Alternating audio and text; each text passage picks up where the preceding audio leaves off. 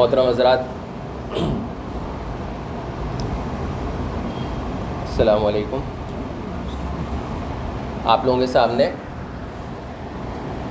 سورہ الکحف قرآن مجید کی اٹھارہویں صورت کے گیارہویں رکوع کی پندرہ آیتوں کی تلاوت کی گئی۔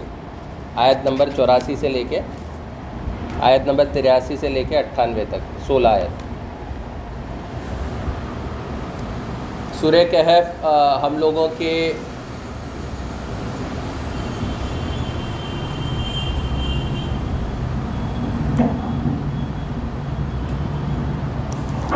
سورہ کہف جو ہے، ہم لوگوں کے کلچر سے بہت وابستہ ہے۔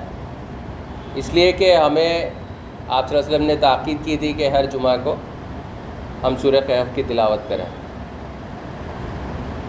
سورہ کہف کے بارے میں ہم یہ بھی جانتے ہیں کہ جب آپ صلی اللہ علیہ وسلم کے پاس جو شرارتی قسم کے لوگ تھے، جو یہ پروو کرنا چاہتے تھے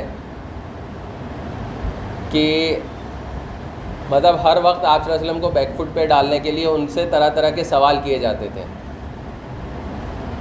تو اس میں ان سے تین سوال پوچھے گئے تھے آپ صلی اللہ علیہ وسلم سے۔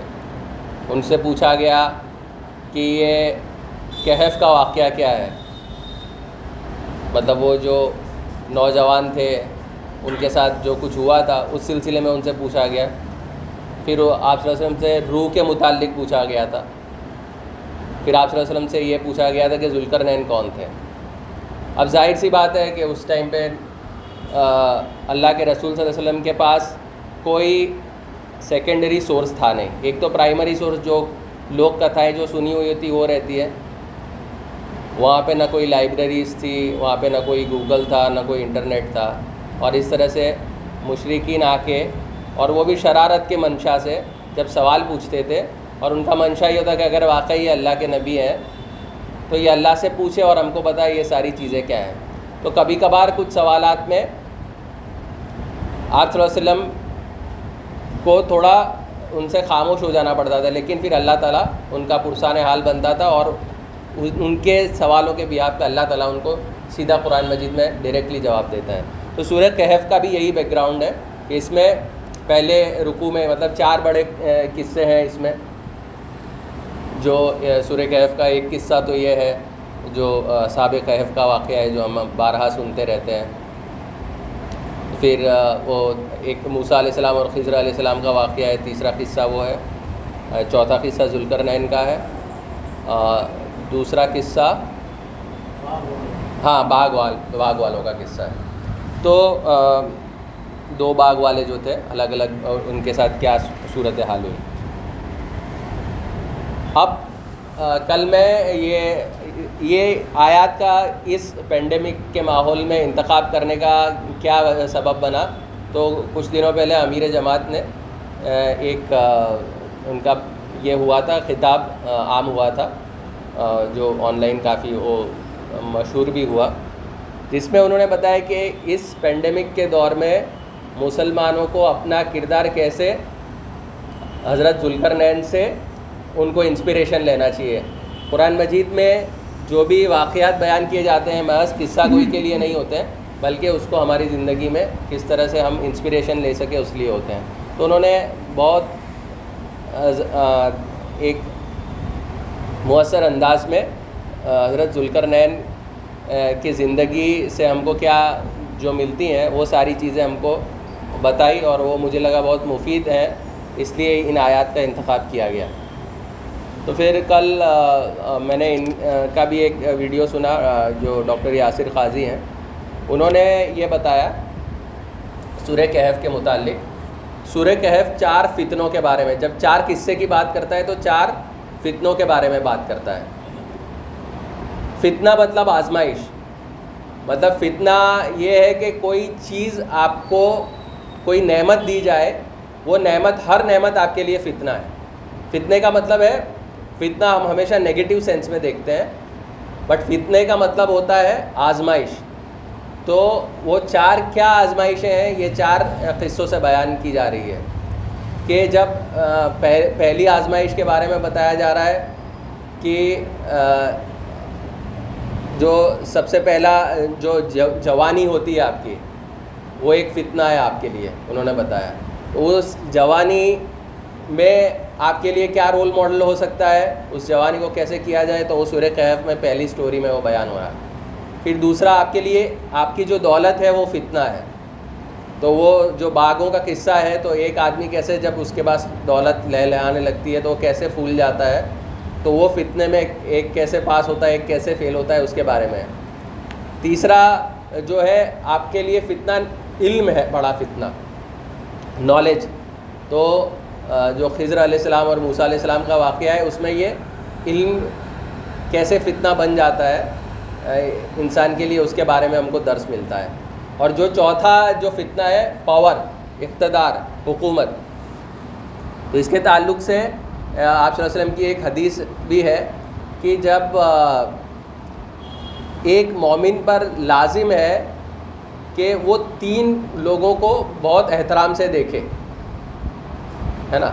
تو پہلا شخص وہ بتایا گیا جو کیسے کہتے ہیں ہم بزرگ مسلمان ہوں مطلب ساٹھ ستر سال کی عمر ہو، جن کی چہرے پہ سفیدی نظر آ رہی ہو، اور جن کے چہرے پہ نظر آ رہا ہے کہ یہ مطلب اللہ، آج کے ہم حالات میں کہیں تو جو ہم کو نظر آتے ہیں، جو پنچ وقتہ نمازی ہوتے ہیں جن کا ایک دیندار قسم کا ایک ان کی پرسنالٹی ہوتی ہے۔ تو ایسے جب ہم دیندار بزرگ مسلمانوں کو دیکھیں، تو ہر مسلمان پہ یہ لازمی کہا گیا ہے کہ ان کا احترام کرے، ان سے سلام کرے، ان کو ادب سے پیش آئے، ان سے کچھ سیکھے۔ یہ آپ وسلم کی حدیث ہے۔ دوسرا اس شخص کے بارے میں بتایا جا رہا ہے کہ جس نے قرآن مجید کو یاد کیا مطلب جس نے قرآن مجید مجید کو حفظ کیا اور اس پہ عمل بھی کرتا ہو۔ تو ایسے شخص کے لیے بھی یہ کہا گیا ہے کہ اس کا لازم ہے کہ انسان اس کا احترام کرے، اس کا ادب کرے۔ اور جو تیسرا شخص آپ صلی اللہ علیہ وسلم نے بتایا جس کا احترام کرنا چاہیے، وہ بتایا ایک عادل بادشاہ۔ اب ہم جس زمانے میں رہتے ہیں یہاں تو بادشاہیت، حکومت نہیں ہے، لیکن ہمارے جو اقتدار میں لوگ ہوتے ہیں، جیسے ہمارے کمیونٹی کے لیڈرس ہو گئے جیسے ہماری تحریک کے عمر، یہ جو ہو گئے لیڈرس ہو گئے، یا ہم ہم کہیں بزنس کر رہے ہیں، ہمارے باس ہو گئے، اور وہ عادل ہیں۔ عدل کرنے والے ہیں، انصاف کرنے والے ہیں اگر ہمارے لیڈرس تو ہم پہ یہ لازم آتا ہے کہ ہم ان کا احترام کریں۔ تو یہ ہماری اسلامک ٹیچنگ ہے۔ تو ذلکر نین جو تھے، ذلکر نین یہ ایک ایسے ہی بادشاہ ہے جن کا قصہ ہے۔ اور یہ ذلکر نین کون سے دور میں آئے تھے اور ان کی ہسٹری کیا ہے، وہ بہت زیادہ اس لیے ریلیونٹ نہیں ہے۔ کیونکہ اس کے لیے بہت سارے قصے مشہور ہو گئے۔ ہیں کوئی کہتا ہے کہ یہ الیگزینڈر گریٹ تھے، کوئی کہتا ہے یہ فلاں تھے، کوئی یہ کہ فلاں ہے۔ لیکن مولانا مودودی نے بھی، ڈاکٹر اسراء احمد صاحب نے بھی اور جتنے بھی بڑے بڑے مفسرین اکرام ہیں، انہوں نے یہ بتایا ہے کہ جو ہسٹوریکلی جتنے اویلیبل ہم کو جو نظر آتے ہیں، جو مشہور ہوئے ہیں کیریکٹرس وہ کہیں بھی ذلکر نین سے میچ نہیں ہوتے ہیں۔ تقریباً کچھ میچ ہوتے ہیں جو یہ ایران میں شاید بادشاہ ہوئے اور جن کی وہ بہت پھیلی تھی۔ اب یہاں پہ اللہ تعالیٰ فرماتا ہے کہ ہم نے اس کو اقتدار دیا تھا۔ اب ہو سکتا ہے وہ بادشاہ ہو یا اس قسم کے انفلوئنشیل شخص ہو جن کے پاس اپنی پرائیویٹ آرمی تھی، وہ کیا تھا؟ اس میں جانے کی ضرورت نہیں ہے۔ ہم کو کیا سمجھنا چاہیے؟ ہم کو ان کا کیریکٹر سمجھنا ہے۔ ہم کو، ان کو جو اللہ تعالیٰ نے جس چیز سے نوازا تھا، اس کو کیسے استعمال کیا وہ سمجھنا ہے۔ تو ہم کیا کرتے ہیں؟ ہم پہلے اس کا ترجمہ پڑھتے جاتے ہیں اور اس کے بعد اس کے اندر سے جو ان کی زندگی میں سے حضرت ذلکر نین کی زندگی میں سے جو ہم کو ٹیچنگز ملتی ہے اس کے بارے میں کچھ بات کریں گے اور اس کے بعد ہم آخر میں آج جو موجودہ حالات ہیں پینڈیمک میں، کس طرح سے کلیکٹیولی امت مسلمہ کیا ان سے درس، دروس حاصل کر سکتی ہے، اس کے بارے میں بات کریں گے۔ شروع کرتا ہوں اللہ کے نام سے، جو بے انتہا مہربان اور رحم فرمانے والا ہے۔ اور اے محمد صلی اللہ علیہ وسلم، یہ لوگ تم سے ذوالکر نین کے بارے میں پوچھتے ہیں۔ ان سے کہو، میں اس کا کچھ حال تم کو سناتا ہوں۔ تو آپ صلی اللہ علیہ وسلم، جو میں نے پہلے شروع میں بیک گراؤنڈ میں بتایا کہ یہ آپ سے پوچھیں گے، یہ آپ سے پوچھتے ہیں کہ ذلکر نین کون تھے۔ تو آپ صلی اللہ علیہ وسلم کو بتایا جا رہا ہے، ہدایت دی جا رہی ہے کہ آپ ان لوگوں سے کہیے کہ میں آپ کو کچھ ان کے زندگی کے ہائی لائٹس بتا رہا ہوں۔ پوری آپ صلی اللہ علیہ وسلم کا کام ہسٹری بتانا یا تھیسیس لکھنا نہیں ہے کہ کون تھے، کہاں پیدا ہوئے تھے، کیا تھا، کون سی انہوں نے ٹیریٹری کی تھی۔ بلکہ جو بیسک ہائی لائٹس ہے اور ہمارے لیے بھی، مسلمانوں کے لیے بھی یہ جو جتنے قصے آتے ہیں قرآن میں اور احادیث میں، ان سے سبق حاصل کرنا ہمارے لیے زیادہ امپورٹنس ہے، نہ کہ ان کی ہسٹوریکل ایکوریسیز چیک کرنا اور باقی ساری چیزوں میں الجھ جانا۔ وہ اکیڈمیشنس اپنا کام کرے ایک چھوٹا گروپ ہے، وہ کرتا رہے، اس سے فائدے بھی ہوتے ہیں۔ بٹ پوری امت کو حیثیت مجبوری، بہت زیادہ مزید ڈیٹیلس میں جانے کی ضرورت ہوتی نہیں ہے۔ ہم ان سے، ہم نے اس کو زمین میں اقتدار عطا کر رکھا تھا اور اسے ہر قسم کے اسباب و وسائل بخشے تھے۔ تو یہ تقریباً جو سمجھ میں آتا ہے، آج سے ڈھائی ہزار سال پہلے پہلے کا قصہ ہے۔ تو اس زمانے کی سوسائٹی ہمارے سامنے ہے بہت زیادہ مہذب اور سویلائز تو تھی نہیں، لیکن ہر زمانے میں، ہر سویلائزیشن میں یہ تو رہا ہے کہ کچھ با اقتدار لوگ تھے جن کے قبضے قدرت میں بہت وسائل ہوتے تھے، بہت زمینیں ہوتی تھیں اور جن کے قبضے قدرت میں بہت سارے لوگ ہوتے تھے۔ ہم جب بادشاہ کا تصور کرتے ہیں تو ہمارے ذہن میں ایک وہ آتا ہے کہ ایک بڑا تھرون پہ بیٹھا ہوا ہے اس کے یہاں بڑے دسترخوان لگے ہیں، اس کے یہاں دربار بھر رہے ہیں۔ تو ہمیشہ سے یہ بادشاہ کا جو تصور اس طرح سے نہیں رہا۔ اقتدار میں جو لوگ رہے ابھی ہسٹوریکل اتنے سارے سیریز آ رہے ہیں نیٹ فلکس پہ وغیرہ پہ، بہت سارے ہسٹوریکل موویز پہ بھی ہم دیکھتے ہیں۔ تو بادشاہ وغیرہ جو ہم جس کو کہتے ہیں یا جو اقتدار والے لوگ تھے، وہ بھی سمپل لوگ ہی ہوتے تھے بٹ ان کا ایک پربھاؤ ہوتا تھا۔ ان کی بات سنتے تھے لوگ اور وہ جیسا کہتے تھے ویسا اکثر یہ ہوتا تھا کہ لوگ کرتے تھے۔ اور ان کے اس میں کچھ جب انٹر ٹرائبل فائٹنگس بھی ہوتی تھی، تو اس میں ان کا ایک نمایاں رول رہتا تھا۔ تو یہ، تو بادشاہ ایپسلیوٹ اتھارٹی کے ساتھ سوورنٹی کے ساتھ نہیں ہوتا تھا، بلکہ بہت انفلوئنشل آدمی ہوتا تھا۔ تو ہم کو اس طرح سے سمجھنا چاہیے۔ ہم نے اس کو زمین میں اقتدار، اور اللہ تعالیٰ نے یہ آیت میں بیان بھی اسی طرح سے کیا ہے۔ ہم نے اس کو زمین میں اقتدار عطا کر رکھا تھا۔ اور اسے ہر قسم کے اسباب و مسائل وسائل بخشے تھے۔ مطلب ان کے پاس دولت ہوگی، ان کے پاس ٹیکنالوجی نالج ہوگی۔ مطلب اس زمانے میں بلڈنگس کیسے بنائی جائے قلعہ بندی کیسے کی جائے لوہے ہتھیار کیسے بنائے یہ ساری چیزیں ان کو مہیا ہوں گی۔ ان کے پاس ایسے آرٹیزنس ہوں گے، ایسے ان کے پاس ہوں گے۔ تو اس طرح کے حضرت ذوالکرنین کے بارے میں سمجھ میں آتا ہے۔ اس نے پہلے اب ان کی تین بڑی ایکسپیڈیشنس کے بارے میں یہاں بات کی جا رہی ہے۔ یہ قرآن مجید کی صورت میں ہم کو بتایا کہ حضرت ذلکرنین نے تین مہم کی اور اس کے بارے میں بہت شارٹلی کچھ آیتوں میں یہاں پہ بتایا جا رہا ہے۔ پہلی مہم کے بارے میں بتایا جا رہا ہے کہ اس نے پہلے مغرب کی طرف ایک مہم کا سر و سامان کیا، حتیٰ کہ جب غروب آفتاب کی حد تک پہنچ گیا تو اس نے سورج کو ایک کالے پانی میں ڈوبتے دیکھا۔ اور وہاں اسے ایک قوم ملی۔ ہم نے کہا، اے ذوالکرنین تجھے یہ مقدرت بھی حاصل ہے کہ ان کو تکلیف پہنچائے اور یہ بھی کہ ان کے ساتھ نیک رویہ اختیار کرے۔ اس نے کہا، جو ان میں سے ظلم کرے گا، ہم اس کو سزا دیں گے، پھر وہ اپنے رب کی طرف پلٹایا جائے گا۔ اور وہ اسے اور زیادہ سخت عذاب دے گا اور جو ان میں سے ایمان لائے گا اور نیک عمل کرے گا، اس کے لیے اچھی جزا ہے اور ہم اس کو نرم احکام دیں گے۔ تو یہ پہلی ایکسپیڈیشن ہے۔ پہلی ایکسپیڈیشن میں جاتے ہیں، ایک ایسی آبادی میں پہنچتے ہیں۔ مطلب گویا ہم کو سمجھ میں آتا ہے کہ یہ کوئی کانکویسٹ ہوئی ہوگی۔ مطلب وہ علاقہ اب ان کی قبضے قدرت میں آ جاتا ہے۔ تو ہم دیکھتے ہیں کہ ہر زمانے میں جہاں پہ بھی اقتدار ملتا ہے کسی فاتح کو، نارملی یہ دکھا گیا ہے، نارملی یہ دکھا گیا ہے کہ وہ چاہے اچھا ایڈمنسٹریٹر ہو پبلک کا ویلفیئر بھی کرتا ہو، کچھ بھی کرتا ہو، لیکن جنرل رول ہے کہ وہ اپنا کسی کو چیلنجر بننے نہیں دیتا۔ اور اس کو کوئی بھی چیلنجر ملتا ہے تو وہ پھر اس کی ساری پبلک ویلفیئر اور یہ ساری چیزیں بغل میں رہ جاتی ہیں۔ اور وہ اپنے چیلنجرس کو بہت زبردست طریقے سے کرش کرتا ہے اور یہاں ایسا کرش کرتا ہے کہ اس کے پورے پورے خاندانوں کو تباہ کر دیتا ہے۔ تو اس زمانے میں بھی اور آج کے زمانے میں بھی ہم دیکھ رہے ہیں کہ ہر دور میں جو کو بھی سپر پاورس تھے، جو بھی پاورفل لوگ تھے، ہر پاورفل ٹرائب کا، ہر پاورفل کمیونٹی کا موٹو یہ رہتا تھا کہ ہم اور زیادہ پاورفل بنے آج ہم دیکھ رہے ہیں کیا کر رہا ہے۔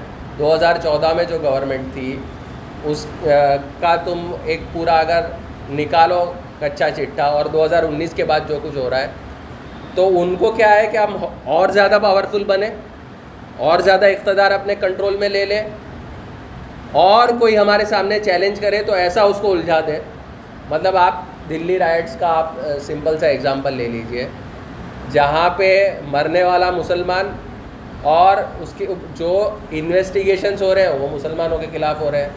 جو چارجز لگ رہے ہیں، وہ مسلمانوں کے خلاف ہو رہے ہیں۔ جو جتنے ڈریکو اسپیشل قانون پاس کیے جا رہے ہیں، ان اسپیشل قانون مسلمانوں کو ٹارگیٹ کر کے بنائے جا رہے ہیں۔ نہ صرف مسلمان، بلکہ ان کی حکومت کو جو چیلنج کر سکتا ہے، ان سب کو۔ تو یہ کوئی یونیک واقعہ نہیں ہے کہ جو پاورفل لوگ رہتے ہیں، انگریزی میں ایک میگزیم ہے کہ power corrupts and absolute power corrupts absolutely تو جس کے پاس بھی اقتدار ہوگا، اور اس میں ہماری اسلامک ہسٹری میں مسلم رولرس بھی اس سے باقی نہیں ہیں۔ انہوں نے بھی جن جن کو اقتدار ملا ہے، بہت ہی کم لوگ اس فتنے میں کامیابی سے پاس ہو پائے۔ بہت ہی کم۔ ایکسیپشنز ہیں۔ باقی جنرل رول یہ رہا ہے کہ جن لوگوں کو اقتدار ملا ہے، انہوں نے اتنا فساد پھیلایا ہے اس زمین پہ۔ تو اس آیت میں ہم کو یہ بتایا جا رہا ہے کہ اب آپ نے اس کو فتح کر لیا ہے، آپ نے اس کو کانکویسٹ کر لیا ہے۔ اب آپ کو اقتدار ہے۔ اب ان کا کوئی چیلنجر نہیں تھا۔ آپ چاہے تو ان سے نرمی سے معاملہ کریں، ان کا ویلفیئر کریں ان کو مہذب کریں، ان کی تربیت کریں، یا پھر آپ ان پہ ظلم گزاریں۔ یہ کہنے کا مطلب یہ ہے کہ زیادہ تر جو یہ ہوتے مطلب کہنے کا مطلب یہ تھا کہ آپ تم کو پورا اقتدار ہے، تم جو چاہے اس قوم سے کرو۔ تو یہاں پہ حضرت ذلکر نین کا جو رویہ تھا وہ ہم کو بتایا جا رہا ہے۔ جب اس قوم میں کے پاس جب فتح ہوتی ہے تو حضرت ذلکر نین کا کیا رویہ قرآن مجید بتاتا ہے؟ کہ جو ان میں ظالم ہوگا، ہم ان کو کے سامنے سختی سے پیش آئیں گے اور نہ صرف یہاں ہم سختی کریں گے، پھر اللہ تعالیٰ اور زیادہ سختی کرے گا ان کے آخرت میں۔ اور جو نرمی کریں گے، ہم ان کے ساتھ نرمی کریں گے اور ان کو اپنوں میں شامل کر دیں گے۔ تو یہ ہے ایک پاورفل انسٹیٹیوشن کے جب آپ کے پاس پاور آئے تو کیا کرنا ہے کہ آپ کو جو سماج کا سڑا ہوا ایلیمنٹ ہے کرینیمل ایلیمنٹ ہے، اس کے سامنے لینینسی نہیں رکھنی ہے۔ اس کے سامنے آپ نے آج جو لوگ اقتدار میں بیٹھے ہوئے لوگ ہیں، ان کی آپ پاس ہسٹری دیکھیں، یہ سب کرمنل چیزوں سے لے کے آئے۔ اگر وقت کی حکومت نے ان کرمنلز کو وہیں پہ ان کی سزائیں دے دی ہوتی تو آج اتنا دنیا میں اتنا اتھارٹیرین ریجیم نہیں آتی ہے۔ تو جب آپ کے پاس پاورفل ہوتا ہے اور جب آپ لینینسی دکھاتے ہو غلط لوگوں کے سامنے، ظالموں کے سامنے، تو وہ بیک فائر ہوتا ہے اور بہت بڑا یہ ہوتا ہے۔ ہم نے مصر میں دیکھا۔ پبلک کا سپورٹ تھا، اخوان المسلمون کو، لیکن انہوں نے رعایت کی کرمنلز کو تو وہ رعایت ایسی ان کو بھاری پڑی کہ آج پوری اخوان المسلمون ایک کہہ سکتے ہیں کہ پوری اس کو انڈر گراؤنڈ ہونا پڑ گیا ہے اور کتنے ہی ہزاروں لوگوں کو وہاں پہ شہید کیا گیا۔ اور بالکل کھلے عام مطلب جن کا کوئی کیریکٹر نہیں ہے، جن کا کوئی اندر انسانی اخلاق نہیں ہے، ایسے لوگ اقتدار پہ بیٹھے ہوئے ہیں اور یہ سمجھ رہے ہیں کہ ہم ہی کامیاب ہیں۔ تو کہیں نہ کہیں یہ ہم کو سمجھنا چاہیے کہ ہم گھر میں بھی اور ہمارا جہاں جہاں اقتدار چل رہا ہے، غلط چیزوں کے سامنے اسٹرانگ ہینڈ ہم کو لینا پڑتا ہے۔ لیکن اس کے لیے بہت بصیرت بھی چاہیے۔ ہم غلط جگہ اسٹرانگ ہینڈ استعمال کرتے ہیں تو وہ بھی غلط ہے۔ لیکن اسلام کا یہ ٹیچنگ ہم کو سمجھنا چاہیے کہ کرمنلز کے ساتھ، غلط لوگوں کے ساتھ، کے سامنے اگر ہمارے پاس اقتدار ہے۔ اسی لیے آپ دیکھیں کہ اسلام کی یہ جو ایک ٹیچنگ ہے جس کے اندر سزائے موت ہے اور تقریباً سارے ٹریڈیشنل ریلیجنس میں آپ کو یہ ملے گا۔ تو اس میں آپ کو یہ بتایا جائے گا کہ آج کے جو جتنے ہیومن رائٹس آرگنائزیشنس والے ہیں، وہ پھانسی کے اور کیپٹل پنشمنٹ کے خلاف ہیں۔ تو اب ایسے ظالموں کو اگر آپ کیپٹل پنشمنٹ نہیں دیں گے تو کیا ہوگا؟ وہ آپ کے سامنے ہے وہ پھر اس طرح سے فساد پھیلائیں گے آپ اس ایک جان کو محترم کرنے جاؤ گے، وہ لاکھوں جان کو پامال کرے گا وہ۔ تو یہ ذلکر نین کے اس اسٹیٹمنٹ سے ہم کو بہت بڑا ایک پولیٹیکل لیسن مل رہا ہے کہ جب آپ کے پاس پولیٹیکل اقتدار ہو، تو کرمنلز کے سامنے، ظالموں کے سامنے آپ سخت ہوں گے اور عوام کے ساتھ بہت نرم ہوں گے، اچھے لوگوں کے ساتھ بہت نرم ہوں گے۔ سختی کا مطلب یہ نہیں کہ آپ ہر جگہ سختی کرتے پھریں بلکہ آپ اتنے محبت والے بھی ہوں گے، آپ اتنے کمپیشن والے بھی ہوں گے۔ تو یہ ایک ہم کو بڑا سبق یہ حضرت ذلکر نین کی پہلی مہم سے ملتا ہے۔ پھر ان کی دوسری مہم ہے یہ مغرب کی لینڈز میں تھا جو ان ان کے پاس جو ٹیریٹری تھی، اس کے ویسٹرن موسٹ ٹرپ پہ گئے تھے وہ۔ اب وہ دوسری ٹرپ میں جاتے ہیں ایسٹرن موسٹ میں مشرق کی طرف۔ تو یہ دوسری ایکسپیڈیشن میں ہم کو کیا ملتا ہے؟ پھر اس نے ایک دوسری مہم کی تیاری کی، یہاں تک کہ طول آفتاب کی حد تک پہنچ حد تک جا پہنچا۔ وہاں اس نے دیکھا کہ سورج ایک ایسی قوم پر طلوع ہو رہا ہے جس کے لیے دھوپ سے بچنے کا کوئی سامان ہم نے نہیں کیا ہے۔ یہ حال تھا ان کا اور ذوالکر نین کے پاس جو کچھ تھا، اسے ہم جانتے تھے۔ یہاں سے پھر دوسری جگہ جاتا ہے۔ تو پہلی جگہ تو ہم کو ایک پولیٹیکل لیسن ملا کہ قوم کے ساتھ کیسے آپ کو پیش آنا چاہیے۔ اب دوسری جگہ جاتے ہیں۔ اب دوسری جگہ میں کیا ہے کہ جو معلوم ہوتا ہے ڈاکٹر یاسر قاضی صاحب بتاتے ہیں کہ وہ ایسی جگہ پہنچتے ہیں جہاں پہ دھوپ سے بچنے کا انتظام نہیں تھا۔ تو کچھ مفسرین نے یہ بیان کیا ہے کہ وہ ایسی قوم تھی جن کو بلڈنگس بنانا آتا نہیں تھا۔ مطلب وہ پیڑوں کے سہارے جیتے تھے۔ اور کچھ لوگ یہ کہتے ہیں مفسرین کہ ان کو کپڑے بنانے کی بھی ان کے اندر یہ صلاحیت نہیں تھی۔ تو وہ ننگے بدن رہتے تھے، کچھ پتوں وتوں سے ڈھانکتے ہوں گے۔ اس اس طرح کی کوئی جگہ ہوگی، کوئی اسٹرن موسٹ ٹرائب ہوگی۔ تو ان کو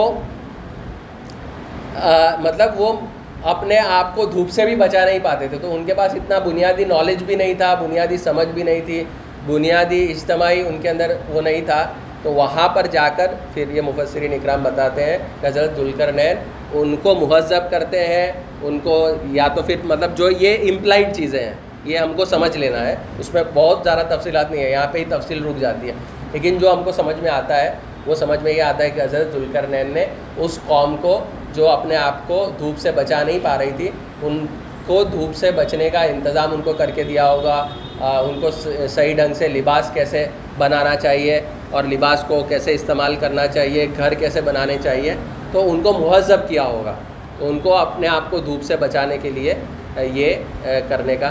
تو اس سے سیکنڈ چیز کیا معلوم ہوتی ہے کہ جو آپ کے پاس پولیٹیکل پاور آتا ہے، تو ایک تو آپ اسٹرانگ ہینڈ استعمال بھی کرتے ہیں، لیکن ساتھ ساتھ آپ نالج کو ٹیکنالوجی کو پروموٹ کرو گے اور پروموٹ کر کے اس کو فلاح عام میں استعمال کرو گے یہ ایک بہت بڑا دوسرا ذلکر نین کا لیسن آتا ہے۔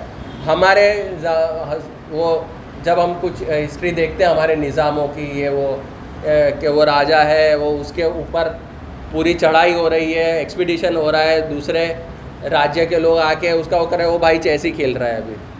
آٹھ دس گھنٹے سے دو تین دن سے تاشی کھیل رہا ہے، یا توایا وقت کے وہی کر رہا ہے، یا وہ پی رہا ہے۔ تو جو کامیاب اور سکسیزفل امپائرس ہوتے ہیں، وہ اس طرح نہیں ہوتے۔ ہیں وہ بہت زیادہ نالج کو پروموٹ کرتے ہیں، بہت زیادہ مینجمنٹ کو ٹیکنالوجی کو سائنسز کو ایون ہیومن سائنسز کو سوشل سائنسز کو۔ ان کے یہاں مرکز بنتے ہیں، ان کے یہاں یونیورسٹیز بنتی ہیں، ان کے یہاں دارالحکمہ بنتے ہیں۔ وہ لوگ اپنے آپ کو عیاشیوں میں مبتلا نہیں کرتے ہیں۔ وہ لوگ، اور قرآن مجید کا بھی پورا یہی ہے کہ یس النا کا انل اللہ یہ تم سے چاند کی بڑھتی، گھٹتی چیزوں کے بارے میں پوچھتے ہیں۔ تو کسی زمانے میں بڑھتے اور وہ اماس کی رات کو دیکھ کے لوگ اپنے اپنے ریچولس بنا لیتے تھے، اس کو شگن اب شگن کا بنا دیتے تھے۔ لیکن قرآن کیا کہتا ہے، اس میں تمہارے لیے رات اور یہ مہینے گننے کا، کی علامت ہے اور اس میں تم کو حج کے میت حج کے مہینے تعین کرنے کا اس میں سے تم کریے یعنی اپنے یوٹیلیٹی کی چیز لیجیے۔ تو نیچر کو سمجھ لیجیے۔ تو جب نیچر کو سمجھ کے سمجھتا ہے انسان تو کس طرح کے وہ پہلے تھیئریز ڈیولپ کرتا ہے اور ان تھیئریز کو یوز کرتا ہے کیسے ٹیکنالوجی استعمال کرتا ہے۔ تو یہ اچھی قوموں کا یہ شیوا ہے کہ جب ان کو اقتدار ملتا ہے تو کون سی چیزوں کو وہ پروموٹ کرتے ہیں۔ وہ فحاش کو ننگے پن کو پروموٹ نہیں کرتے، بلکہ علم کو، لوگوں کی کام کی چیزوں کو وہ پروموٹ کرتے ہیں۔ اب تیسری مہم کے بارے میں بات کی جا رہی ہے۔ پھر اس نے ایک اور مہم کا سامان کیا یہاں تک کہ جب دو پہاڑیوں کے درمیان پہنچا تو اس کے پاس ایک قوم ملی جو مشکل ہی سے کوئی بات سمجھتی تھی۔ مطلب وہاں پہ مبصرین اکرام یہ کہتے ہیں کہ کچھ قومیں ایسی ہوتی ہیں جیسے کہ ابھی ہم برازیل کے جنگلوں میں چلے جائیں یا ایون اپنے انڈمان نکوبار میں چلے جائیں، تو وہ ابھی بھی ہم لوگوں سے اتنا انٹریکٹ کرتے نہیں ہیں۔ یہاں تک کہ جب اگر آپ ان سے انٹریکٹ کرو تو وہ کرمنل افینس مانا جاتا ہے۔ کیوں؟ کیونکہ آپ کے اندر جو اینٹی باڈیز ہوئی ہے، آپ جس جس طرح کے مائکرو آرگینزم سے آپ ایکسپوزڈ ہو وہ لوگ نہیں ہیں۔ اگر وہ آپ کے سمپرک میں آئیں گے تو مر جائیں گے۔ اب یہ پینڈیمک کے بعد ہم کو یہ سب چیزیں زیادہ سمجھ میں آ رہی ہیں۔ اس کے پہلے بھی یہ تھا۔ اس کے پہلے بھی وہ پروٹیکٹیڈ بہت ساری آج بھی اس طرح کی ٹرائبس ہیں اور وہ خود ہمارے یہاں ملتی ہیں۔ تو اس طرح کی ہوگی کہ جنہوں نے ایکسٹرنل ورلڈ کے ساتھ جن کا کوئی کمیونیکیشن ہی نہیں ہوتا ہوگا۔ اس طرح کی قوم تھی۔ اور یہ جو بیچاری قوم تھی، وہ اس کو بار بار لوٹ کے چلے جاتے تھے۔ یہ ماجوج ماجوج کے لوگ۔ ان کے یہاں ریپس کرتے تھے، ان کو لوٹتے تھے، کھسوٹتے تھے، ان کو مارتے تھے مرڈرس کر ڈالتے تھے۔ اور تو اس طرح سے جب ذوالکرنین پہنچتے ہیں تو اپنی فریاد ان کے سامنے رکھتے ہیں کہ یہ ایک کوئی با اقتدار بادشاہ ہے یا شخص ہے، تو ان کے سامنے ہم کریں تو ہو سکتا ہے کہ ہم کو اس آزمائش سے یہ ہم کو نکالیں۔ تو کیا ہم تجھے کوئی ٹیکس اس کا اس کام کے لیے دیں کہ تمہارے اور ان کے درمیان ایک بند تعمیر کر دے۔ اس نے کہا، جو کچھ میرے رب نے مجھے دیا ہے وہ بہت ہے۔ تم بس محنت سے میری مدد میں تمہارے اور ان کے تم بس محنت سے میری مدد کرو۔ میں تمہارے اور ان کے درمیان بند بنائے دیتا ہوں۔ مجھے لوہے کی چادر لا کر دو۔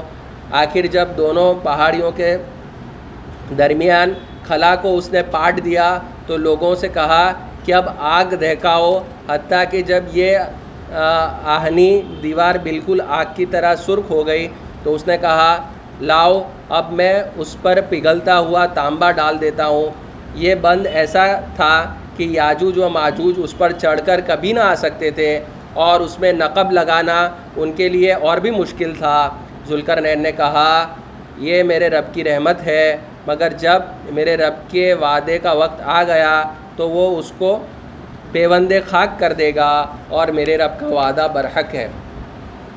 اور اس روز ہم لوگوں کو چھوڑ دیں گے کہ سمندر کے موجوں کی طرح ایک دوسرے سے گتھم گتھا ہو اور سور پھونکا جائے گا اور ہم سب انسانوں کو ایک ساتھ جمع کریں گے اور دن ہوگا جب ہم جہنم کو کافروں کے سامنے لائیں گے، ان کافروں کے سامنے جو میری نصیحت کی طرف سے اندھے بنے ہوئے تھے اور کچھ سننے کے لیے تیار نہ تھے۔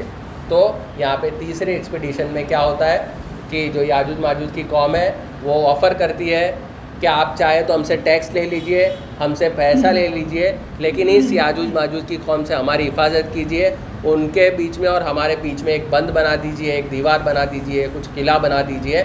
تاکہ یہ لوگ آ کے ہماری لوٹ خسوٹ نہ کریں ہم ہمارے اوپر ظلم نہ گزاریں۔ ذوالکر نین کہتے ہیں کہ اللہ کا دیا ہوا میرے پاس سب کچھ ہے۔ مطلب تمہارے پیسوں کی تمہارے سروسز کی مجھے کوئی ضرورت نہیں ہے بس تم مجھے اپنا مین پاور دو۔ تم اپنے آدمیوں کو دو۔ اور اس کے بعد پھر وہ پوری ان کو بند بناتے ہیں۔ اس میں لوہے کا استعمال ہوتا ہے تانبا پگھلایا جاتا ہے۔ مطلب اس زمانے کی بات ہو رہی ہے۔ اس زمانے کی جو سب سے لیٹسٹ ٹیکنالوجی ہوگی یا اس زمانے میں جو یہ وال بلڈنگ کا جو بہترین طریقہ ہوگا وہ استعمال کیا جاتا ہے اور پھر وہ اللہ کا شکر ادا بھی کرتے ہیں ذوالکرنین کے۔ اللہ تیرے، تیرا شکر ہے کہ تو نے مجھے یہ کام بھی کروایا۔ اور یہ دیوار جب تک باقی رہے گی، یہ بند جب تک باقی رہے گا، جب تک تو چاہے۔ مطلب یہ ساری چیزوں کے ڈیٹیل میں ہم سمجھیں کہ یہ حضرت ذوالکر نین ہے ان کے سامنے سے لوگ آئے۔ ان کو دینے کے لیے۔ تو ہم مسلمانوں کو بھی یہ سمجھنا چاہیے کہ ہمارے اندر اگر قوت ہوگی، ہمارے اندر سکل ہوگا، ہمارے اندر مینجمنٹ کوالٹیز ہوں گی، تو لوگ آپ کو سامنے سے اقتدار دینے آئیں گے۔ آپ کو ضرورت بھی نہیں ہوگی اقتدار مانگنے کی۔ تو ہمارا جو پولیٹیکل جو اسٹرگل ہے پولیٹیکل ایجنڈا ہے، اس کے لیے بہت زیادہ ضروری ہے کہ ہم اقتدار، کل یہ بھی بتا رہے تھے ڈاکٹر یاسر صاحب کہ دنیا کی ساری سویلائزیشنس دنیا کی ساری آئیڈیالوجیز اور اسلام کے اندر بنیادی جو فرق یہ ہے، وہ یہ ہے کہ باقی سب سویلائزیشن میں اقتدار مانگا جاتا ہے، اقتدار مانگتا ہے۔ یہ کہتا ہے کہ میں سب سے بیسٹ ہوں۔ آج آج کل کی ڈیموکریسی کا جو نظام ہے کہ میں سب سے بیسٹ ہوں، تم مجھے ووٹ دو۔ لیکن اسلامک جو پولیٹیکل نظام ہے، اس کے اندر یہ ہوتا ہے کہ لوگ اقتدار اپنے اندر سے نیک اور باصلاحیت اور قابل لوگوں کو دیتے ہیں کہ آپ ہمارے لیڈر بنیے وہ نہیں کہتا، وہ تو بھاگتا ہے۔ حضرت ابو بکر رضی اللہ تعالیٰ عنہ کے زمانے میں آپ صلی اللہ علیہ وسلم کا انتقال ہو گیا ہے۔ حضرت عمر، حضرت ابو بکر صدیق رضی اللہ تعالیٰ عنہ کھڑے ہوتے ہیں۔ کہتے ہیں کہ یا تو حضرت عمر فاروق رضی اللہ تعالیٰ عنہ کو یا حضرت عبیدہ کو۔ ان دونوں میں سے کسی کو آپ لوگ سلیکٹ کریں اور ان پہ ہمیں بیت لیتا ہوں۔ حضرت عمر فاروق رضی اللہ تعالیٰ عنہ فرماتے یہ کیا کہہ رہے ہیں آپ؟ ہم میں سب سے بہتر تو آپ ہیں۔ ہم میں سب سے آپ صلی اللہ علیہ وسلم کے قریب تو آپ ہیں۔ سب سے زیادہ اسلام کو تو آپ نے سمجھایا ہم سب میں قابل تو آپ ہیں۔ اور پھر پورا اجتماعیت ان پہ جا ان کے ہاتھوں پہ بیت کرتی ہے۔ تو یہ اسلامک پولیٹیکل سسٹم ہے جہاں اقتدار مانگا نہیں جاتا، جہاں پاور مانگا نہیں جاتا۔ بلکہ آپ کے اندر کمپیٹنس آپ کے اندر اس نے اخلاق، آپ کے اندر للہیت آپ کے اندر تقوا ہے تو لوگ آپ کو آ کر پاور دیں گے۔ تو یہ ہم کو سمجھنے کی ضرورت ہے۔ ہم کو پولیٹیکل جو پوری ہماری لڑائی ہے، اس میں ڈیسپریٹ ہونے کی ضرورت نہیں ہے۔ ہم اپنا کردار ایسا بنائیں گے، ہم اپنی کمپیٹنس ایسی بنائیں گے۔ ہم لوگوں کے کام آئیں گے، ہم کو کسی سے کوئی پاور مانگنے کی ضرورت نہیں پڑے گی۔ لوگ آ کے ہمارے ہاتھوں میں پاور دے دیں گے۔ یہ چیز ہم کو سمجھ لینی چاہیے۔ تو یہ بڑے تین چیزیں ہیں اس پینڈیمک کے دور میں۔ الحمدللہ بہت مسلمانوں نے جو بھی چھ مہینے میں کام کیا، ہم نے بھی یہاں پہ بھی کام کیا اور پورے ملک سے جو رپورٹیں آئیں۔ تو جن مسلمانوں پہ تھو تھو ہو رہی تھی، جن مسلمانوں کے بارے میں یہ کہا رہا، کہا جا رہا تھا کہ یہی تبلیغی لوگ ہیں، انہی کا مرکز ہے جو پورا کورونا پھیلا رہا ہے۔ یہ سب باتیں کہنے والے، جب راشن کٹ ڈسٹریبیوشن کی بات آئی، جب لوگوں کی مدد کی بات آئی، جب پلازما ڈونیٹ کرنے کی بات آئی آج میں آپ کو ریئل چیز بتا رہا ہوں، وہ سدھ پور میں میترانہ میں، وہ جو کووڈ سینٹر بنایا، تو اس میں سے کٹر سے کٹر ہندو لوگ آ کے وہاں پہ فری میں سروس لے رہے ہیں اور دعائیں دے رہے ہیں اور دعائیں عربی میں دے رہے۔ ہیں کہ اللہ آپ کو خوش رکھے، اللہ آپ کو کامیاب کرے۔ رو رہے اور ایسا نہیں ہے کہ ان کا دلت اور پچھڑا ہوا طبقہ، ان کا اجڑا ہوا طبقہ، ان کے براہمن اور پٹیل لوگ بھی وہاں پہ فائدہ لے رہے ہیں۔ کل ہی وہ زبیر گوپلانی صاحب نے دو تین دن پہلے شیئر کیا تھا، میں دیکھا تھا۔ میں بھی تعجب کر گیا تھا۔ تو جو لوگ آپ کی نفرت میں اندھے ہو رہے تھے، جو لوگ آپ کو مٹا دینا چاہتے تھے، جو لوگ آپ کی پریزنس اور ایگزسٹنس کو گوارا نہیں کرتے تھے، وہ لوگ آپ کے لیے دعائیں پڑھ رہے ہیں۔ کیوں؟ کیونکہ آپ ان کے خادم بن گئے، آپ ان کے ویل وشرس بن گئے، آپ ان کی خدمت کرنے والے بن گئے۔ تو حضرت ذوالکر نین کے قصے میں بھی یہی چیز ہے کہ اگر آپ کے اندر کانفیڈنس ہے، آپ کے اندر بھلائی ہے، اور جہاں پہ ضرورت پڑے گی، آپ کو اسٹرانگ ہینڈ یوز کرنا پڑے اسٹرانگ ہینڈ کرنے کی قابلیت ہے، تو اللہ تعالیٰ آپ کو ضرور دے گا۔ تو یہ سب آزمائش چند روزہ ہیں نکل جائیں گے۔ uh, سویلائزیشن میں اس سے بھی برے وقت آئے ہیں۔ ہم نے تو کیا برا وقت دیکھا ہے؟ بغداد میں کتنے ہزاروں، دسیوں ہزاروں مسلمانوں کو قتل کر دیا گیا۔ تو اتنی کوئی بڑی بولے ہسٹری کا سب سے خراب دور آ گیا ہے، اس سے خراب دور ہو نہیں سکتا۔ ایسا سب سننے والے ملیں گے، ایسا سب آرٹیکل آئیں گے، لیکن اس سے مایوس نہیں ہونا ہے۔ حالات سکتے ہیں، اس سے کوئی انکار نہیں ہے۔ لیکن حالات ایسے ہی رہیں گے اور سدھریں گے نہیں، ایسا نا امیدی کا بھی کوئی جگہ نہیں ہے۔ تو ہم تو دین اسلام کو ماننے والے ہیں، ہم اللہ تعالیٰ کو ماننے والے ہیں۔ ہمارے لیے کوئی مایوسی کی جگہ نہیں ہے۔ ہم میں سے جو لوگ چلے گئے ہیں ہم کو چھوڑ کے، اللہ تعالیٰ ان کو شہادت کا مرتبہ دے۔ اللہ تعالیٰ نے پرومس کیا ہے کہ ایسی وبا میں جو جاتے ہیں، اللہ تعالیٰ ان کو شہادت کا درجہ دیتا ہے۔ جو لوگ ہے دنیا میں موجود اسٹرگل کر رہے ہیں اکنامک پریشانیاں ہو رہی ہیں، صبر کر رہے ہیں، تو اللہ تعالیٰ ان کو اس کا بھی بدلا دے گا۔ اللہ تعالیٰ ان کو اس کا بھی اجر دے گا۔ تو ہم پہ چاہے جتنی آزمائش آ جائے ہم یہ خود بھی مایوس نہ ہو اور اپنے ساتھیوں کو بھی مایوس نہ ہونے دیں اور ہمارے برادران وطن کو بھی مایوس نہ ہونے دیں گے تو ان شاء اللہ تعالیٰ ہمارا جو مومنانہ کردار ہے ہم ادا کریں گے۔ اللہ تعالیٰ سے دعا ہے کہ ہم کو حضرت ذلکر نین کی زندگی سے جو بھی دروس ملتے ہیں، اللہ تعالیٰ ہمارے اندر اس طرح کے کردار پیدا کرے۔ ہمارا دنیا اور آخرت میں دونوں میں وہ حامی اور مددگار رہے۔ واخر الدعوانا الحمد للہ رب العالمین۔ جزاک اللہ